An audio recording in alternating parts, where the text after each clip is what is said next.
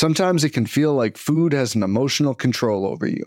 Well, it's time to show your food who's boss with Noom. Noom uses science and personalization to help you manage your weight for the long term. Their psychology based approach helps you build better habits and behaviors that are easier to maintain. The best part? You decide how Noom fits into your life, not the other way around. Sign up for your trial today at Noom.com. That's N O O M.com to sign up for your trial today.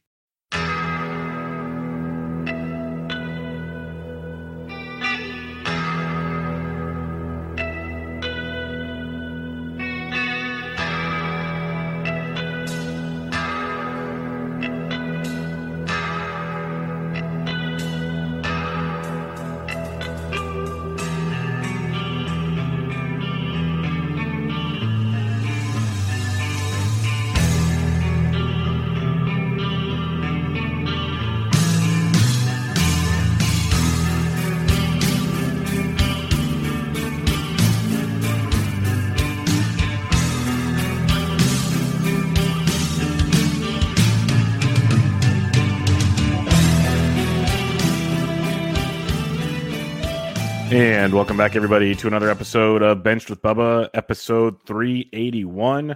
Got a first time guest uh, joining me on the show. He's I've talked to him many times. He's uh, a contributor at Fantasy Sports Degens.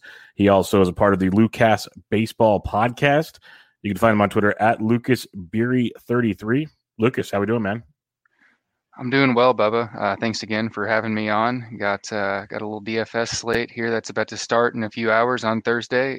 A couple of different spots to go to, and I'm excited to to chat a little baseball before it starts.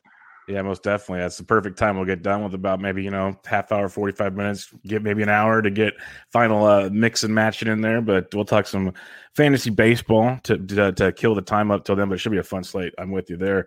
Um, before we get started, just kind of plug away, let everybody know. I kind of mentioned where they can find you, but what you've been up to, what you got going on. Yeah. So, uh, my podcast partner, Lou Landers, and I, uh, we do the Lucas Baseball Podcast. This year, we've just been doing waiver wire shows on Saturdays. We're pretty quick. We are only about a 20 to 30 minute show. Not that we can't go in more in depth, but just for time's sake, we know there's uh, a lot of other shows out there. So we just kind of try to get in you know five to ten names and get out. Um, I hadn't done any articles until about two weeks ago, uh, which kind of sucks because I wanted to do more uh, on your site, but just because there was so much unstabilization of the Mm-hmm. stats, I just started feeling a little bit better about it. And I don't really do waiver articles per se or DFS, so that's why that content wasn't really there. But yeah, those are uh, my two main things over at uh, your site, Fantasy Sports Degens, and also Lucas Baseball Podcast under the Sports Crew Radio. Yeah, no, it's awesome to have you over there. I've uh, talked with Lou before as well, so a lot, lot of good stuff you guys got going on. Everybody, make sure you go check it out and uh, get the Lucas podcast and the articles at Fantasy Sports Degens. But I know you do a lot of um, you do all fantasy, all fantasy baseball, all the good stuff.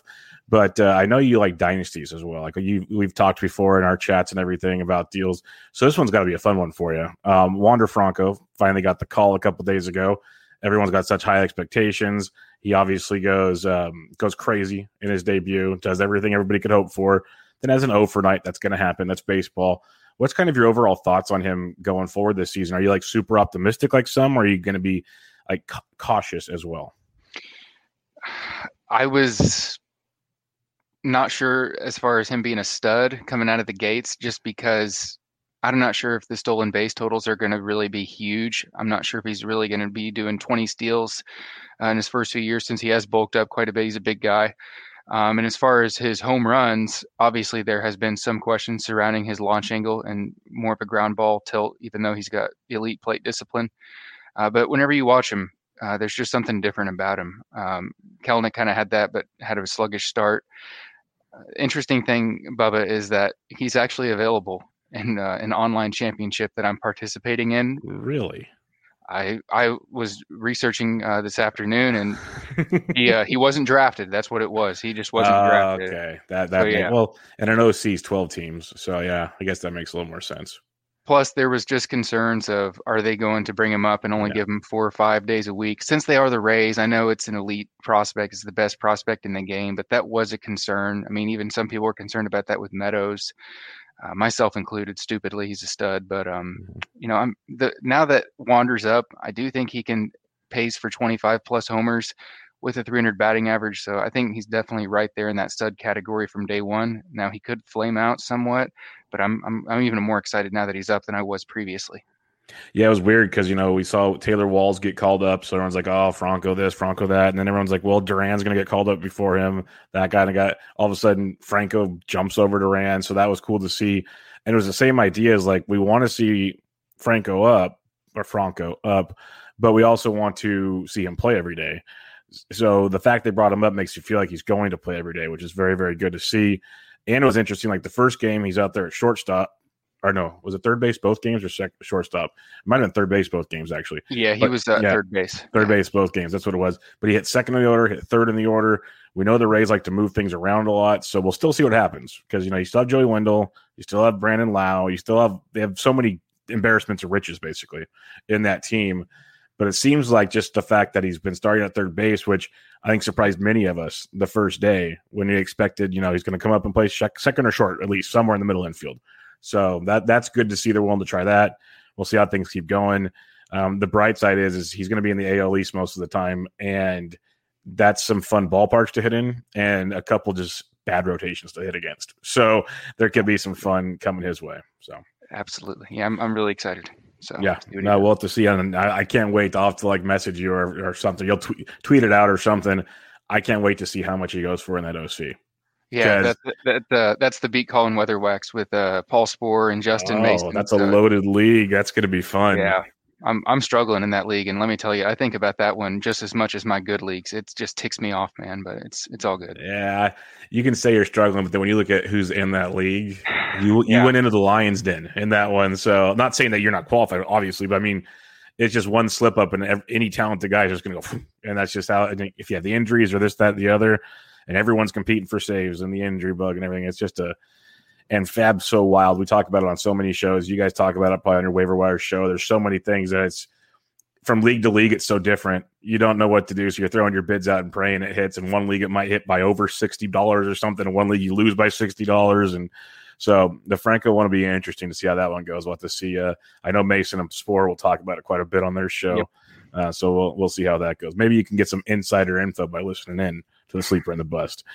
Yeah, um, a bad one here, and this one people say Byron Buxton's injury prone, and I can see the argument from time to time, and it stinks. But this time he gets hit in the hand, and it could be because there's no sticky stuff. Who knows? Who knows what it was? But he's gonna be out for quite a while again. So this is a big, big bummer. You know that we, nothing we can do about that. The question I have in play for you is, you know, Max Kepler just came back from the IL. He's actually hitting pretty good already since coming back. You have Kirilloff, who they can play at first base, but Sano's maybe showing signs of hitting the baseball now. Um, you still have um, you still have um, why am I skipping Larnach, Trevor Larnach, who's uh, hitting really well. How are you approaching this outfield situation with so many hands and only so many positions? This is definitely a uh, somewhat of a death knell uh, for their team. Obviously, it sucks for fantasy owners, and Buxton's actually my favorite player in the game. Just I've been on him in Dynasty for many years, and uh, it's been a tough relationship there. But as far as the Twins, um, I think they're going to have to be, kind of be forced to put in Kepler in center field. That's pretty terrible for their pitching yeah. staff, and uh, it's the good thing is, is if we're going to be optimistic about this, it is going to secure Larnach uh, in that role. I mean, this team had Rob Refsnyder out in center field, and he was hitting. Obviously, mm-hmm. uh, he, he, had some good numbers there, but uh, it's just not the twin season. But uh, surprisingly, they're they're relatively uh, high up in the standings, um, better than I expected, just with a little hot search. But I think you will see Kepler in center field. Yeah, I think that's what you're going to do, and I think they're going to want to try to trade Sano if they can. That'll help with a lot of this. So I think that's one angle they're going to try to do. Then you just move Kirilloff to first. You have Kepler and Larnach in the outfield taking those two spots up, and you make it work. Because even uh, when certain players were coming back, Larnach was still hitting third, fourth, fifth. Like they wanted to keep him in there. Uh, obviously, we know what Kirilloff can do. It's it's a very very loaded young team right now, so it's fun to see. So hopefully they keep that going. Uh, before we get to the next question here, we have some guys in the chat here, so I want to bring it up first. Randy Haynes says, just tell us what you're bidding on Wander Franco. Uh, you might have to go somewhere else, Randy, for that one. But um, Will Garofalo, he's a great guy, and he says, um, "Are you a big MLB The Show guy?" Actually, I uh, I have to apologize to anybody that I played MLB the show with last year. I just got started during the pandemic and I was playing in a loaded league with guys like Will who smoked me. I think I might have even rage quit on him just because it was like 13 to nothing and I couldn't like he knew if it was a ball, wouldn't swing. If it was a strike, it was a home run. And got crushed in that league. But I play a little bit now. But uh, and Randy actually has been dominating that online championship. He's actually in first place, uh, right right above Spore, I believe, unless they flip flopped. Well done, Randy. Well done. And uh, yeah, I wish I could play video games. I used to play them all the time. I see all you guys playing them. I was like, yep, I just haven't found the uh, the timing to do it just yet. One of these days, I tell myself, one of these days. Um, San Francisco Giants near and dear to my heart, and Brandon Belt's near and dear to my heart, but the man just can't stay healthy this year. It's, it's absolutely it's hor- horrible. Uh, he scored yesterday, but as he was running the bases, messed up his knees, going right back to the IL. Another injury for Brandon Belt. Now, you know, Darin Ruf came back recently. Lamonte Wade Jr. got sent down, but he was playing first base when Belt was hurt last time. Um, Tommy La Stella is going to start a rehab assignment very shortly. Um, what's your thoughts on what they do? Because I have my thoughts as a guy that watches them 24 7. But what's your thoughts on what the Giants are going to do with the first base position? Yeah, I uh, I know you're going to fill in here, and you're more the expert on this team than myself. I was quite disappointed to see uh, Lamonte Wade Jr. get mm-hmm. sent down. Um, he was hitting pretty well. He's always been a, a strong walk rate guy, uh, so perhaps they give him a shot if Darin Ruf uh, isn't doing a whole lot. Darin Ruf's kind of old. Um, he was actually hitting decently before he uh, tore his hamstring, but uh, I think they'll give Ruf a shot, and perhaps if he's scuffling and belts out for a little while, maybe they bring uh, Wade back up. Yeah, before uh, when Belt got hurt the first time, before Ruf got hurt, they played Ruf every day. He, he was first, he was just first lefties platoon. Then they just played him every day because he was hitting, like you said. So I think it is going to be his job to start with. Yeah. Um, they could always bring Wade up to do a platoon situation, give another, another left-handed bat there. That's an option. I think they'd love to wait and get La Stella back and do that. Yeah. So it stings because I, I wanted LaMonte Wade too, and um, like I went to the game last Sunday. Wade was leading off; things are great. Apparently, that afternoon they they put him back to AAA. Didn't report on it until later Monday. So of course I have him in my lineups and no other outfielders because of injuries. So I have LaMonte Wade in my TGFBI lineup this week for the entire week. It's absolutely outstanding. So that's uh that's that was full. Th- so maybe they call him up and he gets like two games this week, and that'd be sweet.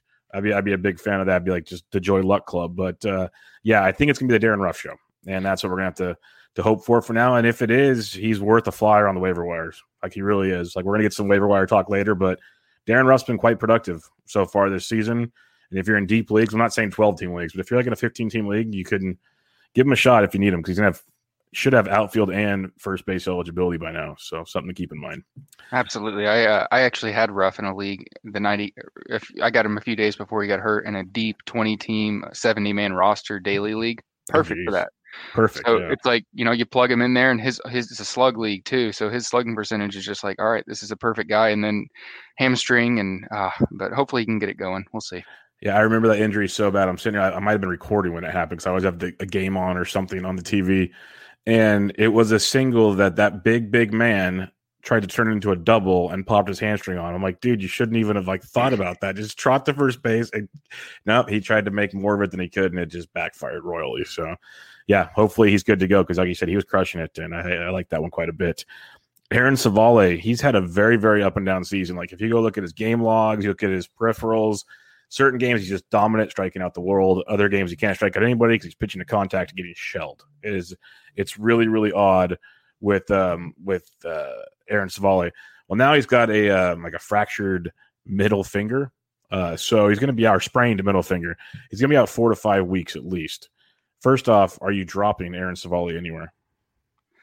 I actually have him in TGFBI, and there's no way I'll be dropping him. Um, it's only about a four to five week injury, supposedly. Obviously, it can take quite a bit uh, longer. As far as him actually getting wins and decisions, you're probably looking more six, seven, eight weeks. Mm-hmm. But with how he's pitching, um, I'm not going to drop him until I truly have to. I'm not too banged up in that league, but if you do have to drop him, I totally get it. Yeah, it's pretty tough. Now, you look at the Cleveland Indians now, and their rotation was once glorious. You have Bieber on the IL, you got Civale on the IL, um, you have Puka Shells on the IL. You have they're all gone. So um, when when you're looking at things now, Triston McKenzie, JC Mejia, Quantrill might get more starts. We have Morgan who's starting. Any of these guys interest you? Actually, a couple of them do. Okay. Um, like I said in that, uh, don't mean to refer to the same league or just my leagues again. No, fine. I, I, did. Uh, I did grab that Sam uh, Hentges. Mm-hmm. Um, he's been pitching a little bit better of lately, and I strictly picked him up for the fact that this is a tremendous development team. Obviously, you know, Plesac somewhat came out of nowhere, and Civale had a decent track record in the minors, but they weren't big names. So this is a team that develops players.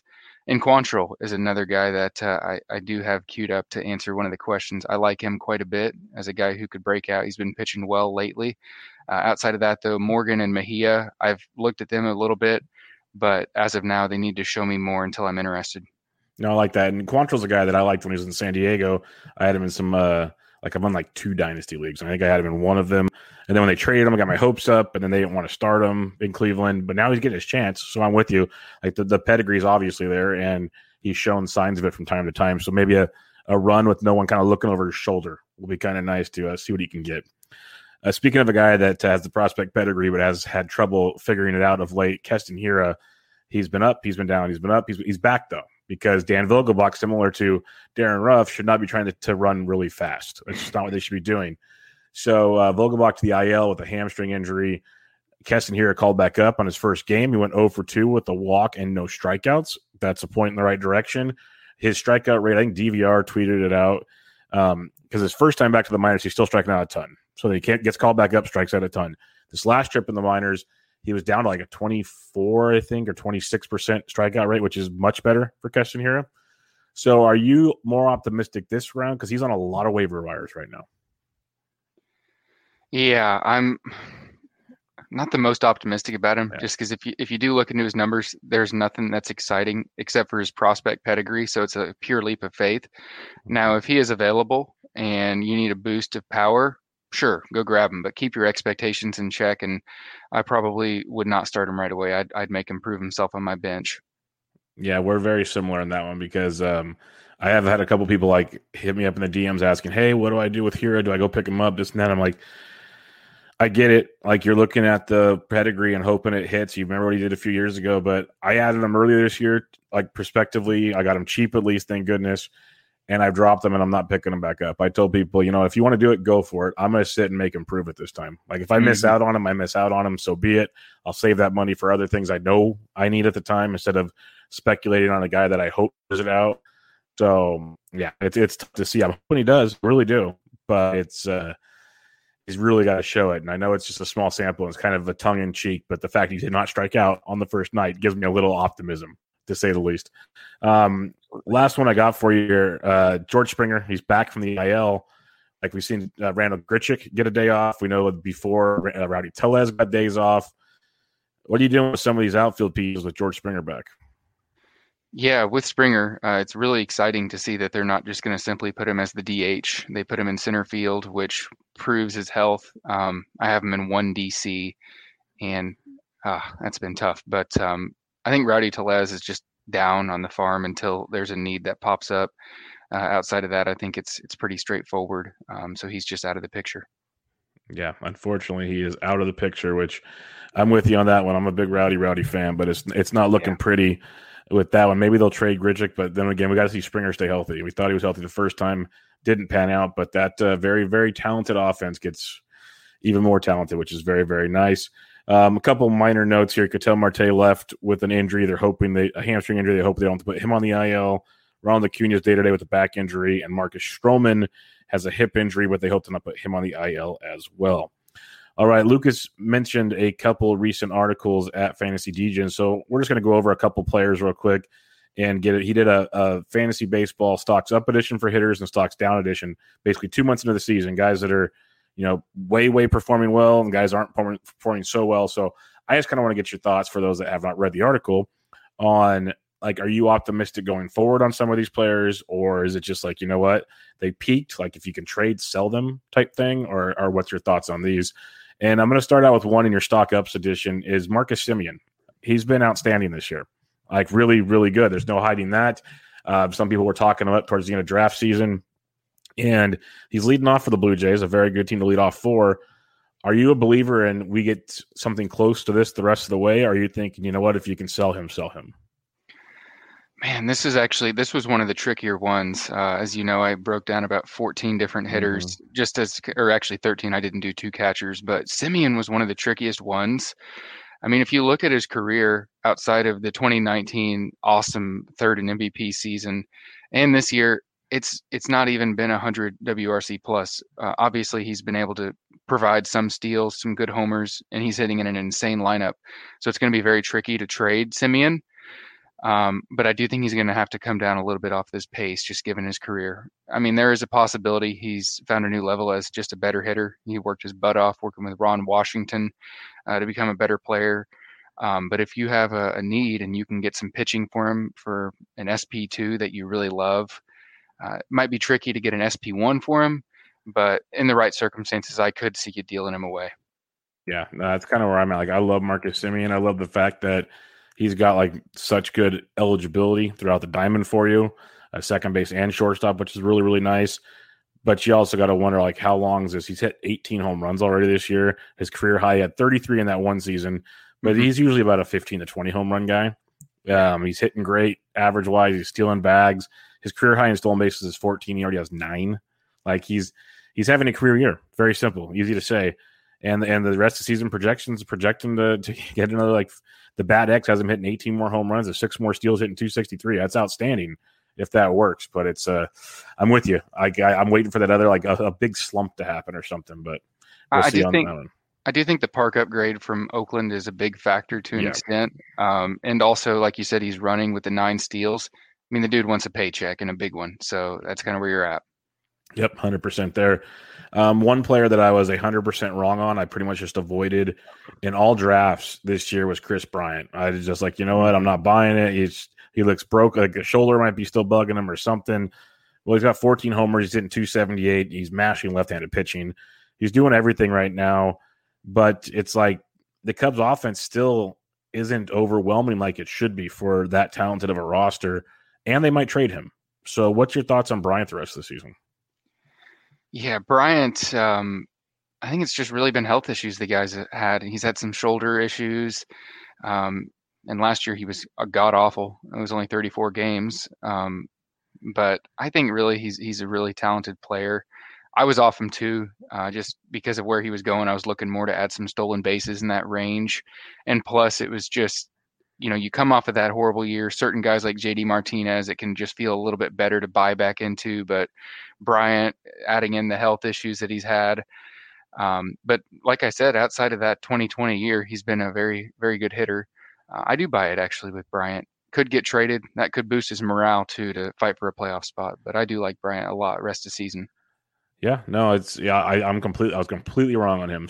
Big, big swing and a miss. So that's uh, one I will take the L on, and he looks pretty darn legit. He looks healthy. I'll say that much. Yeah. Uh, let's go to the Dodgers real quick for another guy that I was like, you know, I, I, can't do it. I get the eligibility. It's a thing I like to draft for, and Chris Taylor has it, and that was huge. But I was always concerned with playing time, and there's a part of the year where the playing time was still in question. He wasn't getting the regularity that you know you might want from a fantasy player, but he is now, and he's being very, very productive with it. Like he's on pace for you know, close to 20 home runs and, you know, 15 to 20 stolen bases right now, which is outstanding.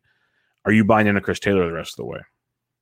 I am. Um, actually, unlike Bryant, I was a- I was able to get a handful of Chris Taylor shares here and there. I know the playing time is a little concerning, just because I mean it is for almost every Dodger.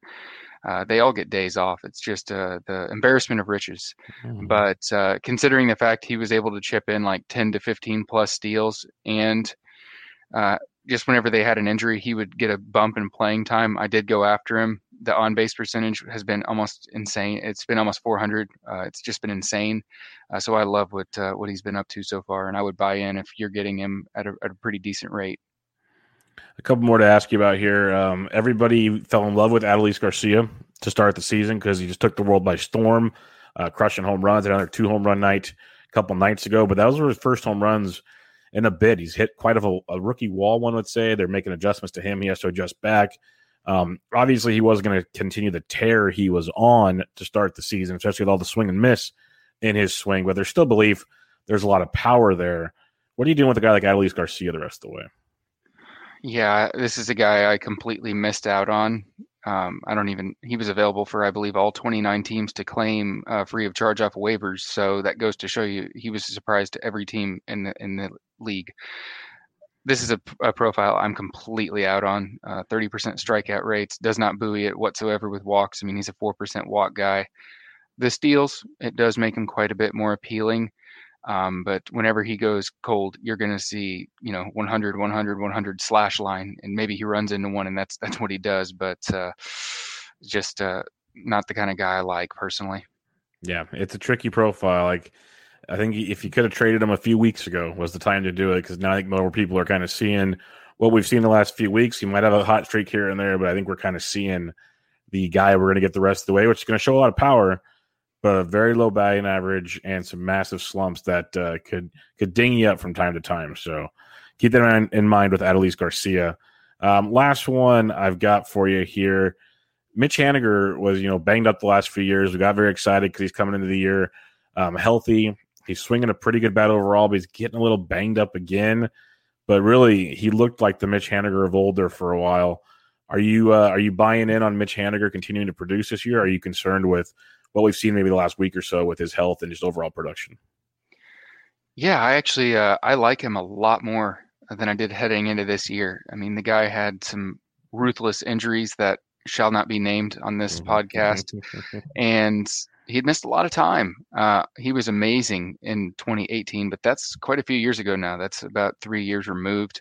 But this year, he's kept it right back up. Um, he doesn't really provide steals, which is one reason I wasn't interested. And plus, he just didn't really have that standout uh, tool. But where he was going, he didn't need that. He just needed a clean bill of health and to hit three for the uh, Mariners and to hit plenty of homers, and he's done that and then some. So it's a, it was a miss on my part, and uh, I like him a, a bit, but like you said, the health is a little concerning. Yeah, the health concerning. If he stays healthy, I think he's gonna be great. Mm-hmm. I'm just, I don't know, man. It's just like I feel like the other other shoe's going to drop. And we kind of saw it here recently. He got a little banged up again. And I don't know if it's because he plays too hard. We've seen it with a lot of players or what it is. But if he stays healthy, I think he's going to be really good the rest of the way. And that, that Mariners offense is going to be sneaky interesting. Like they have a lot of off nights, but that's because they're so young. But it's a very talented young team. You got like Ty France, you got Shed Long who's showing some signs of life. Uh, Crawford's playing great. Maybe Taylor Trammell gets more comfortable. We've seen him have some good games in with the bat because that's it's just a bunch of young guys trying to figure it out. And once, and you know, Jarred Kelenic going to be back up eventually. And I, mm-hmm. I, I, feel much more confident he's going to be better the second time around type thing, just getting his bearings together. So it's a good young team, a, a very good young team. They're probably another couple years off, but I think they're going to have some, some nice streaky situations there. All right, let's talk about your stocks down article, which has uh, some probably some more names that I actually drafted on this one than some other ones. But um, we already mentioned Keston Hiura, so we don't have to go there.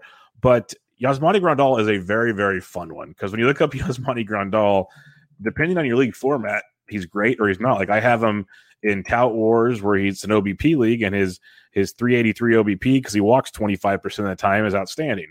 If you have a batting average league, he hits a buck 72, which is crazy for a guy that's usually at least 240 ish, give or take, most of his career. He's hitting with okay power. He's doing everything else, but his average is crushing you if you're like in a batting average league, Lucas, what are you doing with a guy like Yasmani Grandal, who, like I said, you weren't getting him for steals anyway, so he's checking the boxes everywhere else. Yeah, this is this is a guy that I put him on my stock down, and Bubba, it felt weird because yeah, he's been decent. He's not killed you, but he's not really helped you. And I mostly just wanted to talk about his profile. I mean, whenever I first started writing him up, he was a 29% walk rate and like a 26% K rate. His walks have come down, but the guy just doesn't swing the bat. His swing percentage was like 28%, and there was nobody else in the 20s. It was like 30%. It's like the closest guy. He just stands there. He's hoping to get the walk. I mean, the 172 batting average is not helping you out for the draft price you paid, like around 115, 130. If you can trade him away and fill a need, I think you might be able to go out and find just an empty power guy who is obviously probably not going to outproduce Grandal, but you can use Grandal's name value to your advantage, kind of thing. Mm-hmm. So that's kind of where I'm at. Yeah, that's probably the best you have because you're not like you're not going to drop him. That's the problem. It as much as he might be a hindrance to you, is he's still going to produce power. He's still in the White Sox lineup, so he's eventually going to wake up again and score runs. You'd think. Like mm-hmm. there's the Max Stassies of the world. There's the Ryan Jeffers there's a couple guys like Luis Torrens is hitting all of a sudden. So like those are the guys you'd be picking up. Are you like picking them up for a guy like Yasmani Grandal? Probably not. And that's where it gets very, very str- uh, like if you if you have a bench spot, I guess, but you know, benching a catcher is never fun. That just feels like a wasted bench spot. So it's tough. It's it's really, really tough with Grandal. And uh it's one of those you can kind of stomach and hope that you can make up batting average somewhere else type deal. I, I, do think though that you could turn him into something pretty useful. And like mm-hmm. you said, you just mentioned off like three, four guys that have been hitting, and you can go streamer week to week with Torrens, who's mm-hmm. hitting homers and DFS for you, and you know Stassi was awesome for a little while. He probably, I think he's still going, but um, yeah, I think that's kind of what I probably would do because he is a big name. People might pay yeah. something pretty good for him yeah, just become a, a, used car salesman and start sales pitching the snot out of his past history. Um, if and he's on the White Sox, and you know, if you look at the Bat X rest of season projections, they still haven't hit 11 more home runs. They haven't hit 228. So if he hits 228 the rest of the way, that's what you're trading for, not the 172. So you use your angles here and, and try try to make a sale because the talent's there. I just that swing rate is is comical, like you said. Yeah. For a professional, he's like you said, he's literally up there. It feels like looking for a walk, which it's almost impressive that he's hit 11 home runs doing that, to tell you the truth. Yeah. Um, okay, this is a guy that going into draft seasons, I started out, it was all the Javi Baez show for me. And I wish I stuck with that. But I kept telling myself after a while, okay, I can't put all my eggs in one basket just in case something happens. So I said, okay, who's getting drafted right around Javi Baez? Oh, Gleyber Torres. Gleyber Torres, you know, he's got some power. It's declined a bit, but he still has 20 plus, 25 plus homers, going to hit for an okay average, all these things. I'll take it. But Gleyber Torres has not been very good. So, uh, what's you, what's your look on Gleyber Torres as you dug into him on this one? Oh man, this is a guy that's kind of followed the Ben Simmons career path with Torres. I, I, I, like Torres a bit. I mean, I was I was fairly sold. Uh, not that he would hit 38 homers, and me and you both uh, last year wrote him up as a huge fade at 35, but at 70, Exactly. That's where I bought in. Up. Yeah. Exactly. So, and, and, I know, like I said, you and I were both on him as a bus last year. We avoided him properly, and he dealt with COVID. There was health issues that were pursuing from that, just like Moncada, mm-hmm. and the power's gone. The exit velocities are horrible. He's not hitting the ball very good. His OBP is good. So if you if you're in an OBP league mm-hmm. and you're a rebuilder in a dynasty, I do think that he will find a way to hit more home runs but right now the power's gone. I think uh, I can't I can't expect it to come back this year. Anything can happen. It's baseball, mm-hmm. but uh, man, this is a tricky one. And I just this rest of the season I don't see much power coming back. And that's, that's kind of how I feel with you is going into draft season. The price was right compared to the previous years, which mm-hmm. made me more optimistic to give him a shot. And then secondly, it's like you have the COVID things, you have all these things, and I believe eventually the power is going to come back. But then, like you look at his, you mentioned his barrels and his hard hits and all that. His hard hits have always been kind of surprisingly low, but he at least barrels it up a lot. And he's not even barreling the baseball, and that's where it's just like because max exit velocities are pretty much in line with his whole career. Mm-hmm. he's just not doing it consistently enough, and he relies on pulling that ball a lot for the home run. So it's a tough profile. It's a great stadium to do it in. He's going to might be gone from that stadium pretty soon, which could be interesting. But he's one of those guys that's really frustrating because you can see the talents right there it's just not breaking through, and I don't know what it's going to take anymore. Um, Alec Bohm started out the year pretty good. Massive slump at one point was platooning with Brad Miller at third base. Like people let that sink in for a second there.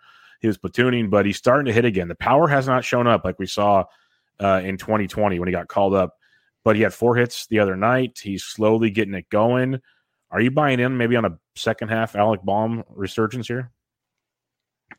Um, no, I'm not. he, I, I, do think he'll have a solid career in front of him, um, but the the discipline is tough. I mean, 27% Ks, 5% walk. He doesn't even necessarily get you on base to score some runs whenever he's ice cold. He's got a 282 on base.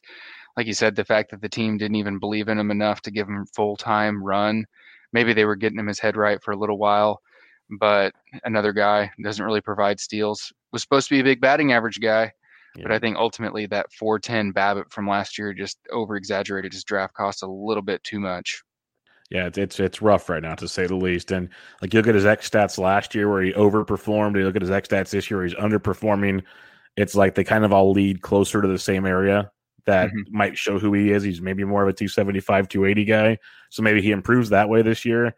But power wise, like they're they're showing room for growth It's just a matter of uh, you got to barrel the ball up more, kid, and you got to got to attack the zone a little more. So we'll see. We'll see how it goes there with Bohm. Like I'm wondering, just because that ballpark as it warms up, it could get lively for him. And you know, like you said, I, the term I like to use also, you never know because baseball, mm-hmm. baseball things happen. Like it just, it's just crazy. I always make the comment like one for four is kind of good these days, but is that one for four a single or one for four a home run? That's what differentiates everything, and that's just like literally just a, a few marks on a baseball on a bat that changes all that. So yep. it's such a, it's such a wild game that we enjoy kind of trying to predict. But um, another guy that's really really scuffling, and um, is pretty much. I'll, I'll I want to know if you think he's droppable, but Jorge Soler, he's got six home runs on the year. You know the walk rate's in sync with the usual. The strikeout rate's kind of in sync with the usual. Hitting a buck eighty three though. It's it's been a really rough go for Jorge Soler. Um, do you what do you think going forward this season? And if you don't like him, is he droppable? Man, that's another reason why that online championship team is uh, struggling. Soler has just brought things down, and man, it's just been tough. I, I wouldn't drop him. I mean, obviously, he hit 48 bombs just two years ago in a very tough stadium to do so. I, obviously, you're not going to even come close to even 30 homers rest of the season, even 25. He's only got six so far in 66 games, but um, I would wait to see for signs of life. I would wait till at least probably mid July, maybe August to cut him. Maybe a smarter guy than me would have cut him earlier, but for me, I'm going to stick with him just because he can get red hot and he can just go wild with some homers, hopefully. Yeah, my two cents on that, like in a 12 team league, you can. I could see 15, definitely not. Like, hopefully, you can stash him on the bench. In a 12 team league, if you have bench spots, yes, you staff them, but with the injuries and all, you never know. Mm-hmm. It's just, um, it's hard to start him right now. I'll say that much because like I have him places too, and it's just like he's one of the guys. I'm like, okay, I, went and drafted this angle first. I need a power guy. He's sitting here. I'm gonna take Soler, hit me 30 to 35 home runs. We're gonna call it good. He can't hit anything right now, so massively disappointing for the leagues I do have him in. So I feel your pain. Definitely feel your pain on that one. Uh, last one I'm going to bring up here is Lourdes Gurriel Jr., who had a monster 2020 season. I even had a bold prediction that he outproduced Teoscar Hernandez this year. That's not going so strong, but um, you know, struggled early. We saw a little bounce back from him about a month or so ago. He's quieted down again. Now with George Springer coming back, he could end up being one of the casualties in this situation. So, what's your thoughts on Gurriel going forward?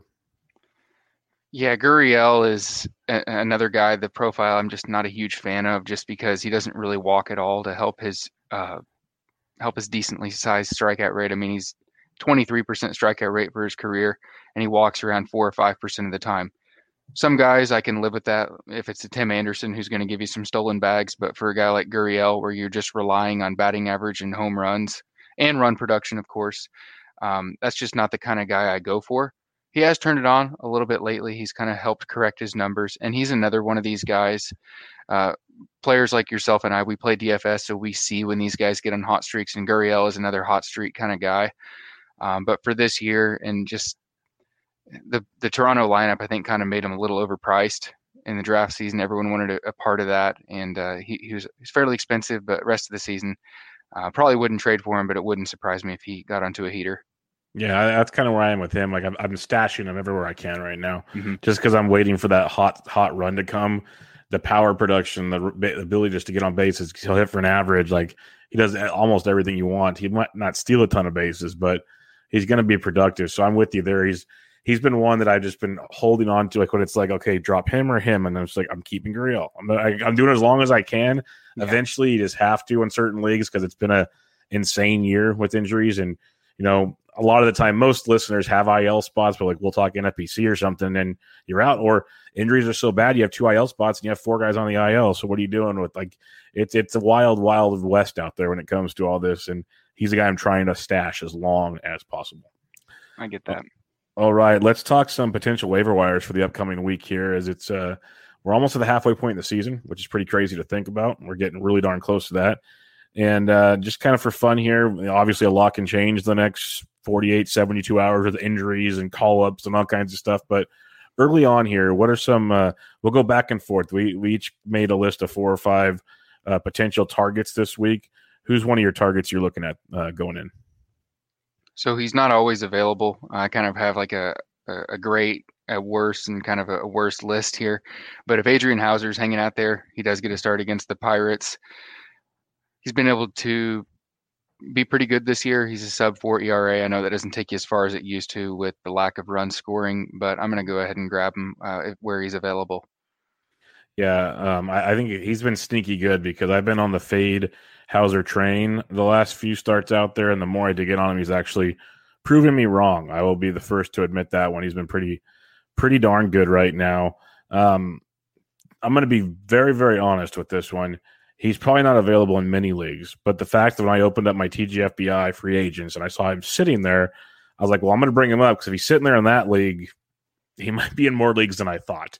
And that's Akil Baddoo, which I'd be shocked if he is, but I know a lot of people kind of rage dropped him at one point in time because he started out on fire, obviously. Then he just really, really hit the skids.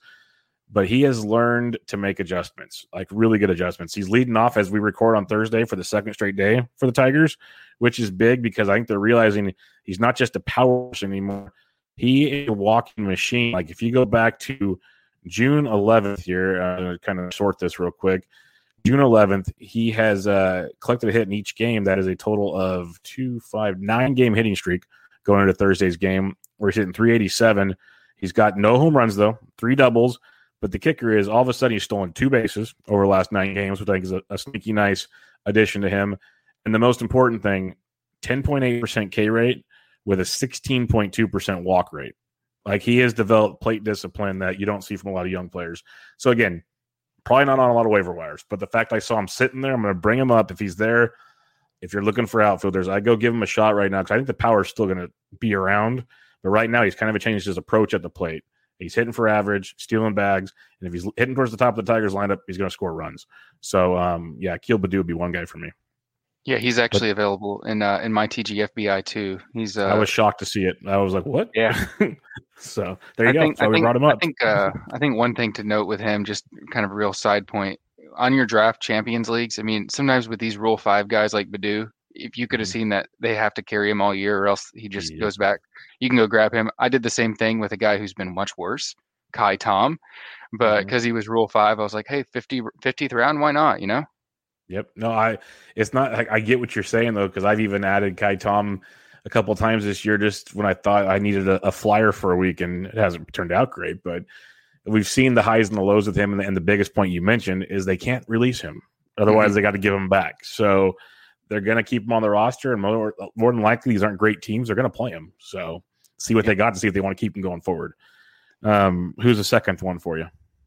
Yeah, um, my second guy, I know I was listening to you and Toby on Tuesday, and Toby kind of wasn't the biggest fan, but Kolby Allard is going to get a start against Oakland.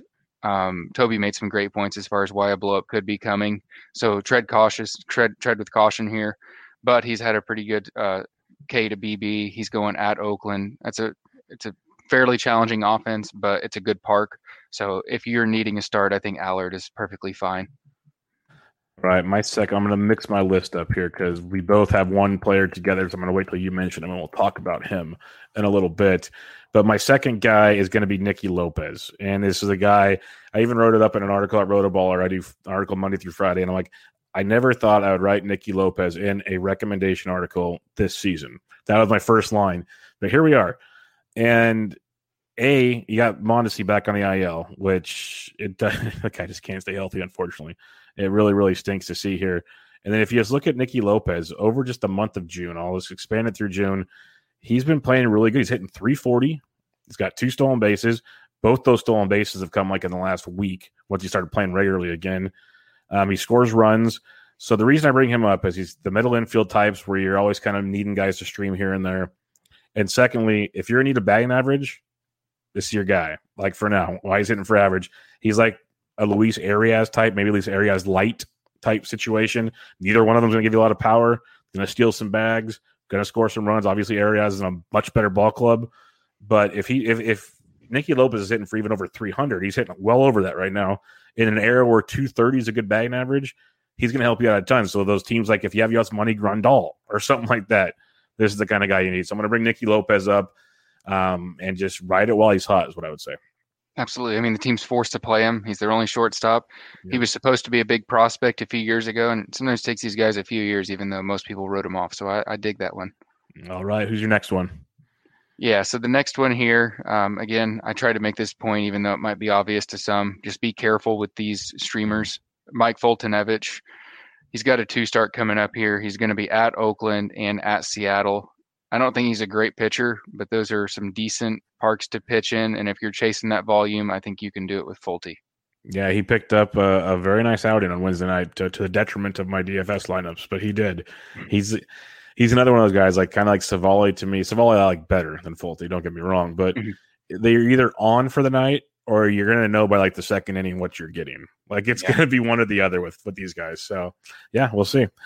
All right, my next one again was available on TGFBI, and I'm, he's actually available in more leagues than you'd think because Michael Fulmer was dropped when he got hurt. People thought Gregory Soto or um, Cisnero were going to be the closers, and they've been very good. But Fulmer got back, and he's already jumped right back in the closers role. He's gotten a couple saves, and they're showcasing him to trade him. So if you're in need of saves, which a lot of teams are, go grab Michael Fulmer. That's the best thing I can say. Be ready to the, the recommendation I gave on a previous podcast with Toby is be ready like a week or two before the trade deadline to grab Cisnero or Soto and stash them. But ride Fulmer while you can. He's getting a couple save chances a week. This Tigers team is not a great team, but they're sneaky better than like they're they're competitive more often than not. So he's going to run into a couple save chances a week. So Michael Fulmer is one of my guys. Absolutely. Who's your next one? Yeah, so the next guy here, and I hate putting these caveats out there, but I just want to try to uh, give a little bit further context. And if he does keep starting uh, today and this weekend, I haven't checked lineup since we started here, but Daz Cameron was a prospect of note. I kind of started going for him in dynasties last year just because uh, his bat is underwhelming. But I thought there was a Cristian Pache kind of thing you could have in a deep league where he just plays good defense out there and is fine. He's hit a few homers, he's stolen a base or two and I mean, Detroit, they would be very wise to see what he has. So if uh, Daz Cameron is out there, I, I, would definitely throw a few shekels his way. Yep, that's the guy I had on my list as number two. I'm like, okay. I'm going to wait till uh, Lucas brings him up because I was kind of skeptical at first, kind of how I've mentioned with most prospects I am. For anybody that's listened to this show long enough knows I'm usually hesitant to go at mm-hmm. prospects, mm-hmm. but I am going to put bids in on Cameron this week because one thing you mentioned for sure is they have no reason not to see what he has. Like they called them up, so play him. It's that simple. Like otherwise, leave him down. Um, you, you can list off the other outfield options in Detroit. Like you have Grossman and Baddoo, sure, but after that, like really, what are we fighting with here? So um, Daz, Daz definitely get a shot. Like you mentioned, his first few games looked a little shaky, like he was getting his feet wet, but he's now hit safely in five straight games going into Thursday with uh, homers in two out of his last three. He's stolen a base in each of his last two games, still at 33% K rate. So that's always concerning. But that's the thing you see with a lot of these young guys. It's like the new, it's not justifiable, but it's like this new era of baseball it's just what these guys do. Like I talked about it many times. Go look at Steven Duggar's numbers. The dude strikes out like 40 something percent of the time. But when he puts the ball in play, it's amazing. So yeah. it's tilting. It's very tilting. And maybe that's why there are more streamers than full time. But you mentioned with Daz Cameron, he's got that prospect pedigree. He's obviously got the family pedigree. Um, he's he's gonna be he's, he, he he feels like he should be on the Blue Jays with the rest of the yeah. um, with all those like he should be with them with the Guerreros and the Bichettes and the Biggios, but he's not. But uh, I'm with you, Daz Cameron. He's gonna. I wish I'm kind of kicking myself for not grabbing him a week ago when he's because he's going to go for some good money this week. But mm-hmm. I would definitely put some bids in on him, even if it's keep him on his bids, because maybe some people overlook him. I think he's going to have a good run in him the rest of this year. Absolutely. These those are the best prospects to go for since your investment level is what, maybe twenty to thirty bucks or something like that. So you can cut bait, yeah. no biggie. Yep, I have no problem. Like I even mentioned it a few weeks ago with, with Jackson Kowar. I figured, you know, he had that first blow up. I'm like, okay, I still think he's a good prospect. We saw he did in AAA. Obviously, since that's all taken place, he got demoted. Like he's back in AAA. But uh, things looked good, so I got him like the week after the blowups for like fifteen to twenty bucks, and I'm like, okay, I'll take that chance now because I can go cut him and not worry so much. Like, do I want that money in September? Yes, but I'm not spending 180 dollars anymore either, so yeah. I'll take those chances. Um, do you have a fifth one for us? Yeah, fifth one. These types of guys, this this kind of guy is probably not available, but I would just keep an eye out on your injury kind of guys. You mentioned Tommy La Stella. I saw he actually was heading to AAA mm-hmm. uh, to to get his to get his uh, rhythm going and get ready to play with the Giants again. My guy is Eloy Jimenez. He's possibly available in some NFBCs and other guys are going to have the same thoughts as me. Go ahead and stash them now if you have the luxury. Now, if you're banged up, obviously this is a no go. But if you have that luxury, uh, he did start baseball activities at at the complex. Um, so if you want to grab him, I would say this week or maybe a week from now is the time. Yeah, hundred percent on board with you there. If you have any roster spot where you can stash him, I grab Eloy if you could because it felt like he wasn't supposed to play the rest of the year. Like it was all the initial prognosis, and then all of a sudden he's starting activities and if you get him for a month and a half to two months now, that's tremendous. So this, this, is a guy that was a top two to three round pick, and now in a 15 team league. So now you're going to get him for a couple months off the waiver wires. Pretty darn cool. So I'm with you there. Uh, the last guy I'll mention is more of a grouping. Check your waiver wire. The Rockies play seven games next week in Coors Field. So go go check out to see like your Jonathan Dazas, your Fuenteses, these guys that usually you're only streaming, and this is what you need. You're streaming them for Colorado. So go check your wire for that. But also, Pittsburgh plays three and St. Louis plays four. So if you want to go and check those guys, you might have a better chance of grabbing some. Like Nootbaar got called up for St. Louis. Maybe all of a sudden he's playing, he gets four games in Coors Field. Go check that out, or some of these other options that are out there for the two teams. All right. Um, what two star pitchers are you looking at next week? And obviously, this could still change because pitching's just the guys that are going to be throwing next week change all the time. So, who do you got now?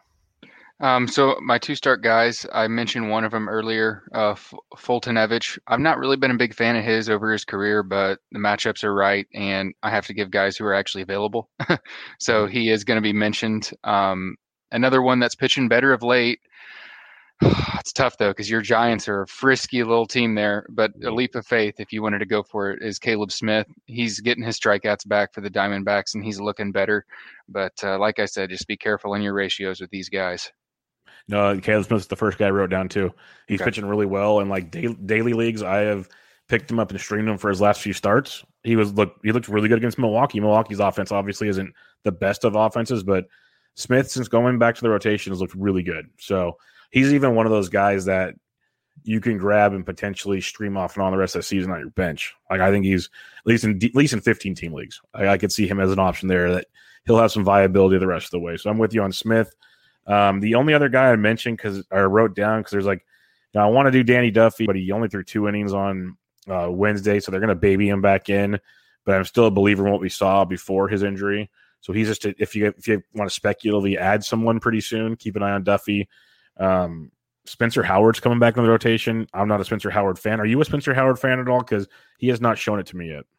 Um, I know James Anderson's been high on him, and obviously his opinions change as we get more info. And and I I was tepidly interested in adding him, but then I saw the whip, and I know that lack of track record. I mean, he could be lightning in a bottle. These guys can make a change and, and change their true talent, but I I didn't list him just because I think there's a bit of downside with him. I just don't think he's gonna go deep enough yet. Like yeah, uh, they're still working on the strikeouts. Like if you need strikeouts, that's a guy for you. But there's still like the massive blow up potential is scary with Spencer Howard. So he's not a guy I'm going to add. I just wanted to get your thoughts on him because he does have two starts. Mm-hmm. One's versus Miami, the other one's versus San Diego, and they're both at home in Philadelphia. But the other guy I will bring up, and I wasn't really on him this week because his, his first start didn't show me a lot, and he was getting shelled in the minor leagues. But Matt Manning has two starts next week. First one's at Cleveland. I like that. Mm-hmm. Second one's at home against the White Sox. That's a little more suspect. So it just kind of depends on your risk tolerance and how deep of a league you're in. But he's gone five innings in both starts, two earned runs in both starts, but no strikeouts. That's the other caveat that really concerns me with him. So I'm not a like pretty much the only guy I really like this week so far is Caleb Smith going into it. Because if you look at the two start options, it's a lot of studs this week. So they're probably they're pretty much all rostered as we speak. Um, couple listener questions, and we'll head on out of here. Our boy uh, Michael Carter, uh, he's an awesome dude. He was on the show a couple weeks ago. He had a couple questions for you. You guys are buddies because I know you guys have done some shows together. First yeah. off, he has, where does Lucas find the time to do all his work? well, as I uh, as I alluded earlier, I was uh, not cranking out articles necessarily to begin the year, but uh, um, I don't know, just kind of you, you do a lot more work than me. So you're more the guy to ask because you're doing uh, your uh-huh. DFS every day and uh, waking up at, at 5 a.m. and getting that going. But you just got to plan yeah. it out, I guess. I mean, pretty much make your schedule and go from there. Yep, just schedule around it and make the time for what you have, and if not, don't commit to it. That's like I, yeah. that just just that that'd be the easiest thing is because it's it's tough. But his other question's a good one because Matt Chapman was a uh, a target of a lot of people, a lot of smart people going into the season, looking for the bounce back off the hip injury, all that good stuff. Got off to a really rough start, but man, oh man, has he taken off since then? He has a um, 11 game hitting streak going into Thursday. I'm not sure if he got a hit on Thursday where he's hitting 341 with four homers over that stretch. He's doing everything. Um, so he wanted to know what's our thoughts on Matt Chapman. And personally, to make it easy for me, I'm a big fan. But what's your thoughts on Matt Chapman? Yeah, I'm a, I'm a big fan too. Um, years prior to this year, I hadn't necessarily had much stock in him just because he was fairly expensive. But this year was perfect. I mean, you get into that 110 to 140 range. There's not a guy, a lot of guys that stick out to you as absolute studs, but I mean, if Chapman's healthy, I, I think he's a three category beast. Like you said, the injury has plagued him, and I didn't think it would because he's such an athletic guy. He's mm-hmm. very mobile and best defender, one of the best defenders at third. I thought he'd be fine, but it made him struggle. Uh, like you said, he's felt a lot better. And depending on how the narrative shifts around him, it might just be, hey, he he wasn't healthy and now he is, and he's fully priced. If that happens next year, not sure I'm going to be paying, you know, top 90 or top 80. But uh, if he's around the same range as this year, I'll be all over him. Yeah, I'm with you there. It's I think he's a great pick. One thing about him is his defense is so great. He's always going to be on the field. So you don't mm-hmm. worry about that.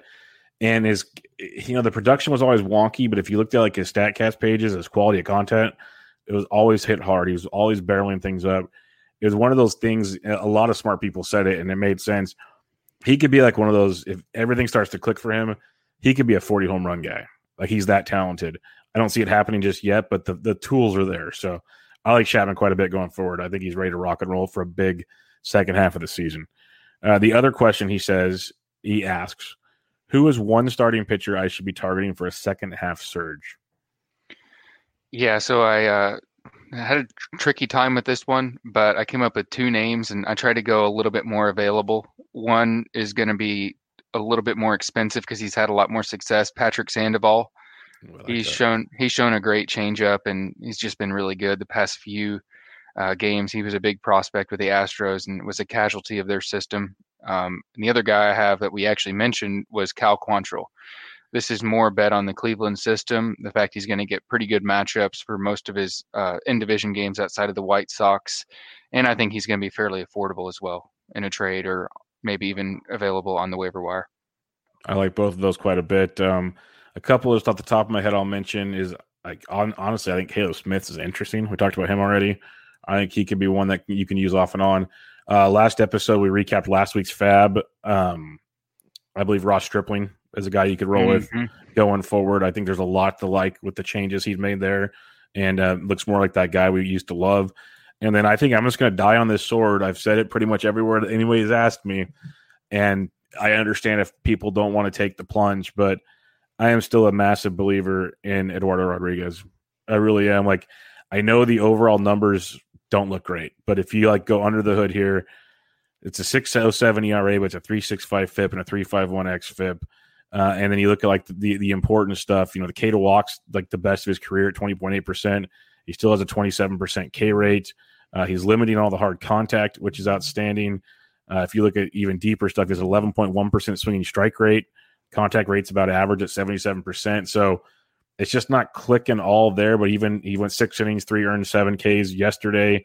I think there's more there with him. I really do, and I'm. I might be wrong. People like I think people are expecting the Cy Young potential of Erod, and that might not be there this year. But I think there's more to what he is, and anything he's either been rage dropped or you could get him for really cheap in a trade. And I think he's worth gambling on compared to some other guys. Could be wrong. I might die on that sword. No, I actually, uh, it's funny that you mentioned him. I actually offered up uh, a league mate of yours, uh, Can Doe, offered him up in a dynasty league, Nolan Jones, this week for Eduardo Rodriguez. Unfortunately, got shot down. He didn't want to sell low. I understand that. Yeah. But I think Rodriguez will be able to provide those Ks, and he has too much talent to do this. He's way better than this. That's how I feel. Like I know there's sometimes we kind of have those rose-colored glasses on when we're watching our fantasy guys that we just like, and it's hard to accept they're just not good right now or something. But mm-hmm. even when I look at the numbers, I'm like, he's really not this bad. Like it's just it's like one hit here or there just blows up the whole thing, and that's what it is. So I'm going to keep riding him and see what what happens. I think eventually he's going to pay off big, and there's going to be a DFS night where he's going to make all the money because he's priced down every time now. So it's going to mm. be hmm. beautiful. Um, John Dobos asks, "What is up with Ian Happ and Willie Calhoun?" Happ, uh, I actually did write about him in that stock yeah. down article you're mentioning. His ground balls are just a little bit too high for me to feel comfortable that he is going to have a power surge. I mean, he's well over 50% ground balls. He's another guy similar to uh, Grandal. He's looking for the he's looking for the walk. He's a big on base percentage guy. Um, his batting average is always going to probably be poor for fantasy baseball, in my opinion. Um, and perhaps he could turn it on, but I wouldn't bet on him for this year. But in an on base percentage dynasty, he's still fairly young. I like him in those types of deals. Yeah, no, I'm with you on Happ there. I think the talent's still super, super good. I think we all had high hopes on like 30 home runs or something. That wasn't going to be it. Um, that's more the Joc Pederson on the team, but he's there to lead off, get on base, maybe hit 20 something homers. Mm-hmm. But you mentioned the ground ball rates. He just needs to go to the school of Vladito and and they'll figure it out. So he's not too far off. I wouldn't be too worried about him. Just might not be coming this season. Uh, yeah. Uh, what about Willie Calhoun for you? Because Calhoun's interesting. He's getting hits. He's hit safely in like ten of his last twelve. He just has no power this season. Yeah, Calhoun was one of the other ones. I, I was looking at John's question, and uh, Happ was pretty pretty straightforward for me to try to figure that one out. Calhoun, I can't figure out why he's been so poor. Uh, his his contact has been right there. He's a very low strikeout guy, which is awesome to see for the RBIs and hopefully batting average. The power dried up, but maybe he got lucky in 2019. But this was a guy that popped 21 homers in 83 games that year, which is amazing rate, obviously. Uh, but this year, I mean, he's not hitting too many ground balls. He's got a perfectly decent launch angle. His barrels are low, but he's not a big, really masher per se. He's more of just a contact, put it in play kind of guy. And since I can't really figure out what's wrong with him, I would assume maybe he'll bounce back. Uh, I'm not sure where you're at, but I think he'll be okay. Yeah, I'm still trusting it. As long as the Rangers keep running him out there, mm-hmm. I'm gonna I'm gonna trust it. I've always said with that team, it's a very bad baseball team, but they have a ton of offensive talent around them. So it's one of those. If Calhoun keeps figuring it out, he's going to start helping you in every category, basically. So I, I think he's definitely a guy to ride with. As long as he keeps hitting for average, it's going to give him a chance to score runs. And eventually, if he starts figuring out maybe to elevate it a little more, maybe barrel a few up, he's going to run into some home runs. So I wouldn't, I wouldn't run away too quick on him. Unlike you know Ian Happ, where there's like clear signs of concern. Uh, at first glance, it's really tough to get too mad at Calhoun. Like they, like the BAT X still has him hitting ten homers, scoring 32 runs, hit, uh, driving in 33, and hitting 247 the rest of the way. That's not a bad season. So I, I would ride with that and, see what happens. Like all the projection sites have him for at least ten home runs the rest of the way, and he's only got five so far this year. So, and the BAT X takes into like Statcast and all that kind of stuff that takes into account everything we're, we're looking at, and so I think I'd stay positive on that one's what I'm trying to say. Yeah, these Last, are guys. Uh, yeah. These these are guys that are just really interesting to buy in dynasty because the other yeah. owners worried. I mean, if you have Gleyber Torres, are you really going to be willing to sell low on Torres? You're probably not as worried. But a fringier player like Calhoun, you're like, all right, I'll just take what I can get. That's smart. That's very smart. That's how you improve things because Calhoun, people forget, is still very very young, mm-hmm. and he was once a very very high prospect in the Dodgers system. So there's there's lots to love with that pedigree, and it's always been an offensive pedigree. So there's something there for sure. Uh, last question. I'm, I'm guessing Lee Kel- Keeler is in your dynasty league by chance? Or no? Yes, he is, and he yeah, offered okay. me a trade yesterday. so he says, "Why does Lucas think in an OBP slugging 20 team dynasty that Alex Verdugo is better by a wide margin over a healthy Brandon Nimmo?" Yeah, so this is that insanely deep uh, situation that I was talking about with the Darin Ruf he mm-hmm. I was looking for some starting pitching, and he offered me up a deal that I will agree it was better than I uh, gave it credit for. But he came knocking for Alex Verdugo, who's pretty much one of my core pieces at this point, especially in an OBP league. Oh, yeah, and so so much younger than Nimmo well, about three four years. But um, I don't know the fact that Nimmo has ha- has some neck issues has me kind of worried for his long term. I know Verdugo had back issues, so I, I kind of thought you know that's a slight concern, but it hasn't popped up he did uh, he did also attack on Caleb Smith, so I'll give Lee a little bit of credit. But uh, if I'm going to trade away Verdugo, that's just a package I wouldn't do for it. Yeah, I'm, I'm, with you on Verdugo in a dynasty slash OBP format, especially the depth you're going. Like I like Nimmo, don't get me wrong, especially in an OBP. Absolutely, but the dude just unfortunately can't stay healthy either. Mm-hmm. So like he's still on the IL, Like he's been it was supposed to be a short term thing, I thought, and it just continues to go and go and go. So I'm with you there. Like I like Nimmo a lot. At the same time, I love Verdugo. I love what he's doing. And also you got Verdugo in that Boston lineup compared to Nimmo and New York, which the Mets lineup's improved. Don't get mm-hmm. me wrong. It's much improved. I'll still take my chances in Boston. And we said it earlier with with Wander Franco. Look at the ballparks and the pitching staffs Verdugo gets to face compared to what Nimmo gets to face with the Mets. And Nimmo might platoon with Kevin Pillar at times, which is always so much fun. So yeah, there's a lot of things going against Nimmo for now. Five years from now, we might think this is a bad idea. But uh, that's yeah. the crazy part about Dynasty is you you're you're trading for the now, but you're also trading for the future. And so trying to to weigh all that out is pretty fun. But all right, Lucas, that'll wrap us up for today. Uh, any closing thoughts as we're almost halfway through the fantasy baseball season? Um, I'm just going to point out there just to make sure that you're diligent on your bids to to keep your keep them honest bids in there. Make sure you're super locked in on those lineups, just so you don't have a, a DH go into the NL or something, because other guys will. I mean, people have families and vacations, and uh, little things will slip through the cracks. But my personal opinion, I'm going to do the best I can to set these lineups and to try to scrap as much as I can and see what happens. Yep, that's a good point. And then you also made some points. Uh, look for some of these guys going on rehab. La Stella, Eloy, go get them now if you can, or at least closer to their return. Don't wait till the week they return, and you'll get some you'll get some potential starters at a massive discount. So those are the little things that'll help you along the way. Last question I have for you: Your Twitter handle is Lucas Biery thirty three. Larry Bird. Big Larry Bird guy. I, actually, I know you're a Hoosier, so I had to ask. That's why, yeah. yeah. He's okay. uh, one of my favorite players, so for sure. Who do you got? Uh, who do you have winning the NBA Finals? I know you're a basketball guy too. You know, I I was thinking it would be one of the Nets, Bucks, and then I had the Suns as well in there. And I'm going to keep with the uh, the Bucks and the Suns, even though the Hawks continue to prove me wrong. I'm I can't believe that we're seeing Trae Young in the conference mm-hmm. finals before we're seeing Luka Doncic. I don't understand that, but it's it happened. bananas. Like part of me likes the chaos because it shows that sports is awesome, but at the mm-hmm. same time, it's like I want to see X player all the time. So it's the the bright side of it is like I'm I've I've been a lifelong. I was a Kings fan. I lived up by Sacramento. I, I still root for them. I like the Warriors because I'm closer to them now. Um, regardless, when the Lakers get eliminated, I'm always happy. Like that was, I know, I know most TV places aren't happy about that, but I was just like, yes, beautiful. Yeah. Um, so that that works for me. But uh, all right, we'll wrap it up with that. Make sure everybody follows Lucas on Twitter at Lucas Biery 33. Go check out the Lucas podcast with Lucas and Lute Landers and check out his written content at Fantasy Sports DJs. But Lucas, thanks for joining me, my friend. Had a great time. Absolutely, man. Thanks for having me on. Everybody's this is Bench with Bubba, episode 381, talking some fantasy baseball with Lucas Biery. Catch you guys later.